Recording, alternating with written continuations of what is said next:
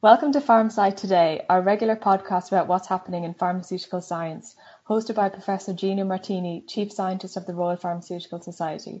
Visit www.rpharms.com forward slash podcasts for more PharmSci Today and other podcasts. You can help us support the work of pharmacists by joining. Membership is just 60p a day. And now over to you, Gino. And good morning, everybody. Uh, my name is Gino Martini. I'm the Chief Scientist for the Royal Pharmaceutical Society. I'm joined with my colleague, Sarah Cahill, who is the Chief Pharmaceutical Officer's Clinical Fellow. And I'm absolutely delighted that my good friend Oksana Pyzik, who is the UCL lead of Global Citizenship Programme on Outbreaks of Infectious Diseases, is also a teaching fellow at UCL. Oksana, how are you? I'm delighted to be here with you uh, to talk about the current events and how they've affected pharmacy. So thank you. Oksana, I suppose for our members, can you just give our listeners a, a bit of background to who you are and actually what you do at UCL? So I am a pharmacist and I am a senior teaching fellow at the UCL School of Pharmacy, where I was once a student. So did a bit of a full circle to the square. For the past five years, I've been lead of the Global Citizenship Program with a focus specifically on outbreaks of infectious diseases. So historically, we've looked at Ebola, Zika, etc., uh, in this open course uh, educational program. I'm also very closely involved in working with several different NGOs and charities as a global health advisor and board trustee for the Commonwealth Pharmacists Association and have been leading, embedding these global health issues into the core pharmacy curricula at UCL. And obviously, during the pandemic, you've been very active, uh, certainly on many social media channels, and particularly on on, uh, on TV, highlighting the work of pharmacists and their teams, which has been great. You've actually raised the awareness of pharmacy and its importance.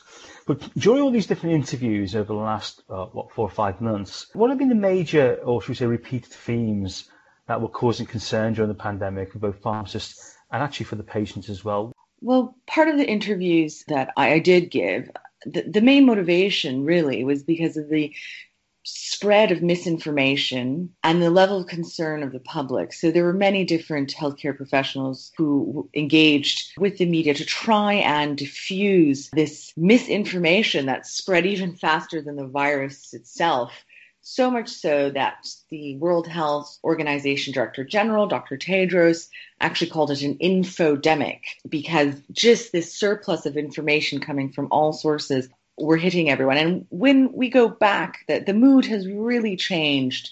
Lockdown has lifted. And if we go back to late March, when Britain entered lockdown, we knew very little we are learning a lot more about the virus now, but the anxieties that people had really does fuel uh, the spread of misinformation as well. We are more susceptible to it when fear is present. Uh, and I've heard everything from uh, callers on, on various programs asking about can they flush away coronavirus by drinking excess amounts of water? Is holding your breath a good way to test if you're infected based on the length of time that you hold your breath. Then, of course, we heard about the US President Donald Trump making reference to uh, perhaps injecting or consuming disinfectants as a way to kill the virus. And later on, there was an increase in number of individuals who contacted poison control afterwards. But even washing fruits and vegetables in bleach and such. However, now I would say the shape of the misinformation has changed as we have progressed with the race for the development of the vaccine.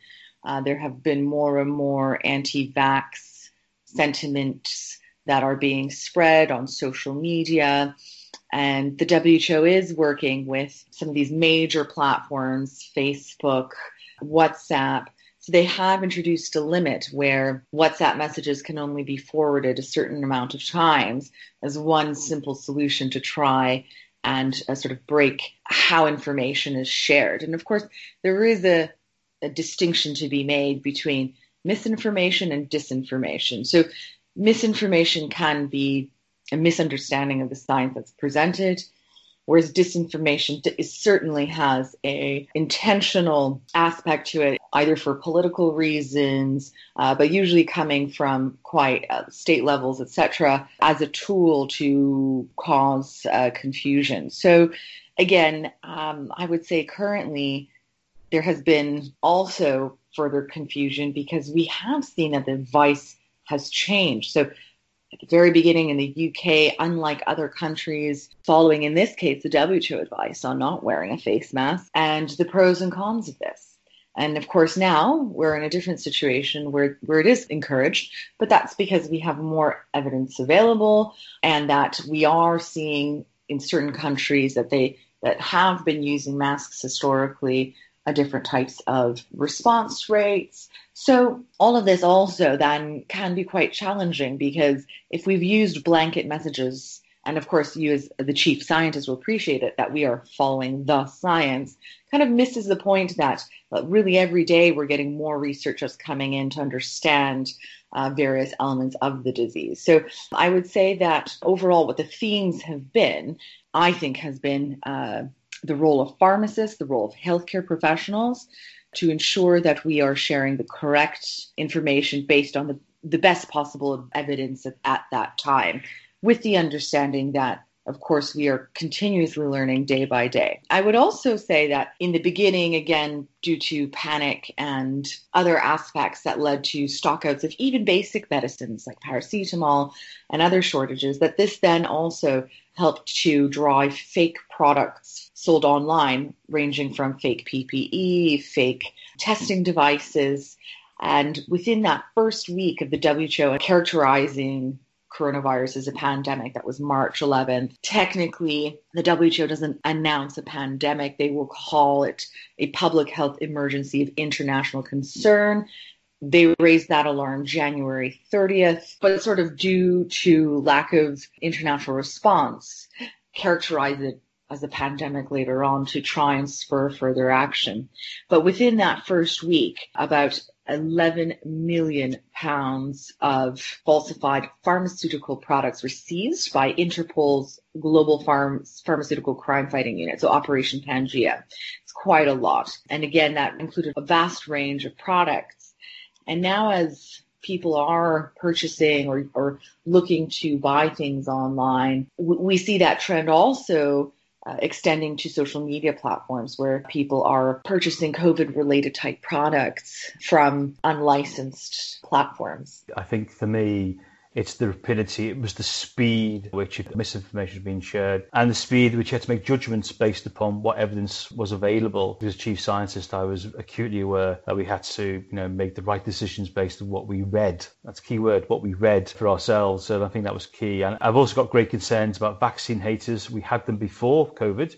We had it with the measles vaccine. And of course, you know, look what's happened there in the UK. You know, I'm very keen that people understand that vaccines have had a tremendous positive impact on human healthcare around the world. And we forget the, the nastiness of things like measles and mumps, never mind what's happening with COVID 19. So I share your view that we need to manage that misinformation because there are many people out there right now who probably are scared and may not take the vaccine after all that effort, and, and we can't have that situation. And of course, raising awareness of pharmacists, if people are in doubt about what they buy over the internet, they should go meet their pharmacists and talk to them because they are accessible and they are scientists on the high street, as you used to say. So I'll now hand over to Sarah. You touched earlier on people buying fake devices for COVID testing, so this kind of links up nicely with the question I had. You founded the UCL Fight the Fakes initiative. Are there any concerns now and during the COVID 19 pandemic with the supply chains? And could you give our listeners just more insight into what the Fight the Fakes initiative is about? So, Fight the Fakes is a global awareness campaign for substandard and falsified medical products. So, for our listeners who might not know um, the difference, substandard medical products usually are tied to poor manufacturing practices. They might not be stored appropriately. Somewhere along the journey, they might be damaged, but ultimately they come from a legitimate manufacturer and there isn't any criminal intent. However, negligence can be a part of this. Whereas uh, falsified products are not coming from any verified manufacturer. You see that organized criminal groups are making vast amounts of profits up to 200 billion by selling these products. It can be very sophisticated and full factories in China or as we've seen in the UK, a sole person in their basement with a pill presser selling something online. So there is a vast a spectrum where falsified medical products can arise. But ultimately, it's really important that we have robust regulatory systems and public awareness in place so that it doesn't undermine the trust that people have in medicines, in healthcare professionals, and the wider healthcare system. We have about 37 global partners with the Fight the Fakes Alliance, including the World Medical Association, the International Nurses Council, the International Alliance for Patients Organizations, and many more. And I started UCL Fight the Fakes to feed into this wider movement, but to ultimately fill the academic gap.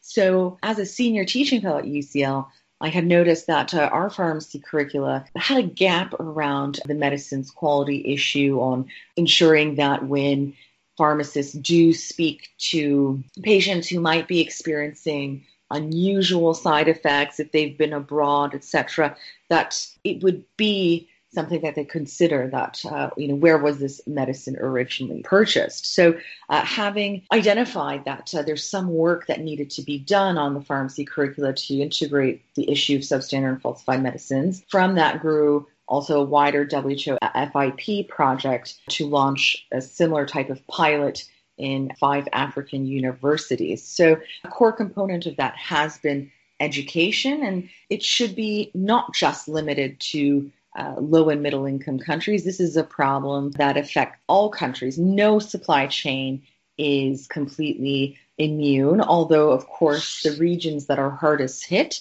are the areas with the most fragile healthcare systems. So, uh, certainly, that is a point to keep in mind. Uh, the WHO says that one in 10 medical products word worldwide is either substandard or falsified and then uh, that was in 2017, their, their latest publication. And then in 2018, JAMA Review actually found that 13.6% uh, might be a more accurate figure, but it is largely regional. You'll see huge amounts of variation. So uh, the most commonly reported substandard uh, or falsified medical product is anti-malarials and antibiotics. So in the region of Malawi, that actually shot up to 88% that did not meet specifications. They did not have enough API to have therapeutic benefit, which is shocking. So, again, a core issue that I think day one pharmacists should be aware of. And in that, we've also extended some research opportunities for our students and then empowering uh, young people to act as advocates uh, to raise awareness, to influence policy. Uh, every year, my group of Fight the Fake students attend the World Health Assembly, which is the highest policy uh, making body at the WHO, so that they can see public health in action. And now uh, these sort of chapters, if you'd like to call them, have expanded to New Giza University in Egypt, Warsaw Medical Institute, Monash in Australia, and even King's College in London. So I'm very proud of my students and all of the hard work that they have done to get the message out there. You had mentioned what is the link between these substandard and falsified medical products and our current COVID 19 pandemic. Well, historically, we can see that there is any time of crisis really breeds the opportunity uh, for criminals to make profit in a particular uh, climate of panic and fear. So, if we go back to the 1700s and we think about uh, the Great Plague, then quackery was uh, rampant in London, and you had all sorts of, in quotation marks, cures uh, to, to, to, prevent the disease, uh, which of course had no protective benefit and is really just playing off of the fears of innocent people. And then in world post World War II, there was an antibiotics shortage. And very sadly, this was also an opportunity for criminals to come in opportunistically, sell either very diluted amounts of antibiotic or something that had nothing at all, which led uh, to a lot of deaths of children at that time, post already an enormous tragedy. So if we look to history, we can see there certainly is a pattern of this. Now, if we skip to modern day and see look at what's happening now as a result of rumors that have been circulating on, on social media platforms such as Facebook. There were individuals touting that a particular elixir that if they could purchase would have protective powers against coronavirus. And this was in Iran at, at sort of the beginning of the pandemic. And 44 people ended up dying as a result of that by taking a uh, which essentially ended up being a toxic ethanol solution. Fake vaccines, even though right now we uh, it's been widely publicized that no vaccine is, has yet become available. There have already been uh, seized in Uganda and Israel fake PPE, and in Cameroon, 300 hospitals and pharmacies were identified in which fake hydroxychloroquine, which of course has been a candidate COVID drug treatment that's received a lot of media attention recently, uh, particularly by the US president, and then uh, the trials have shown it to be not effective. But because of the attention that this particular medicine received, there was a big rise in demand for both hydroxychloroquine and chloroquine. So the WHO issued an alert to communities in which it had been identified and to ensure that vigilance procurement pharmacists as well as end users around which manufacturers they are dealing with. But of course, there were shortages of all sorts of medications. And in those types of scenarios, people may go to unlicensed or other sellers that they normally wouldn't. And in that scenario, that's where we see this rise occur. But because the lockdown in India and China uh, in our globalized world, the whole process occurs in so many different nations, from the raw API to then the broader development into whatever format. It traverses many different borders. And that lockdown did mean that uh, there were certain bans on exports. And that also fed into this A, drug shortage, and B, uh, the rise of substandard falsified medicines as a result. So, certainly, I think this has been one of the issues of the pandemic that has sort of been below the radar, but can have catastrophic consequences, particularly in areas where it may go unnoticed. And that is a big barrier in, in the research around this particular subject, is that it is uh, hard to identify uh, when unless there's mass poisoning and something really suspicious, and then you get uh, tox screens. Otherwise, people may assume that it was the, the, cause of death was related to other factors. So, so this is actually an incredibly complex problem.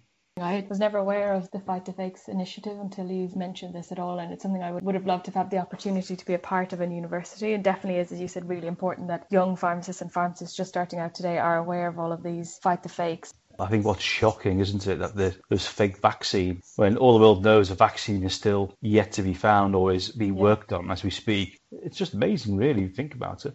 Thanks for joining us at PharmSci today. We regularly add new chats with interesting and important figures at www.rpharms.com forward slash podcast. So check back again soon to keep up with the latest in pharmacy and pharmaceutical science. And remember, RPS membership costs just 60p a day. Find out more at www.rpharms.com forward slash RPS membership.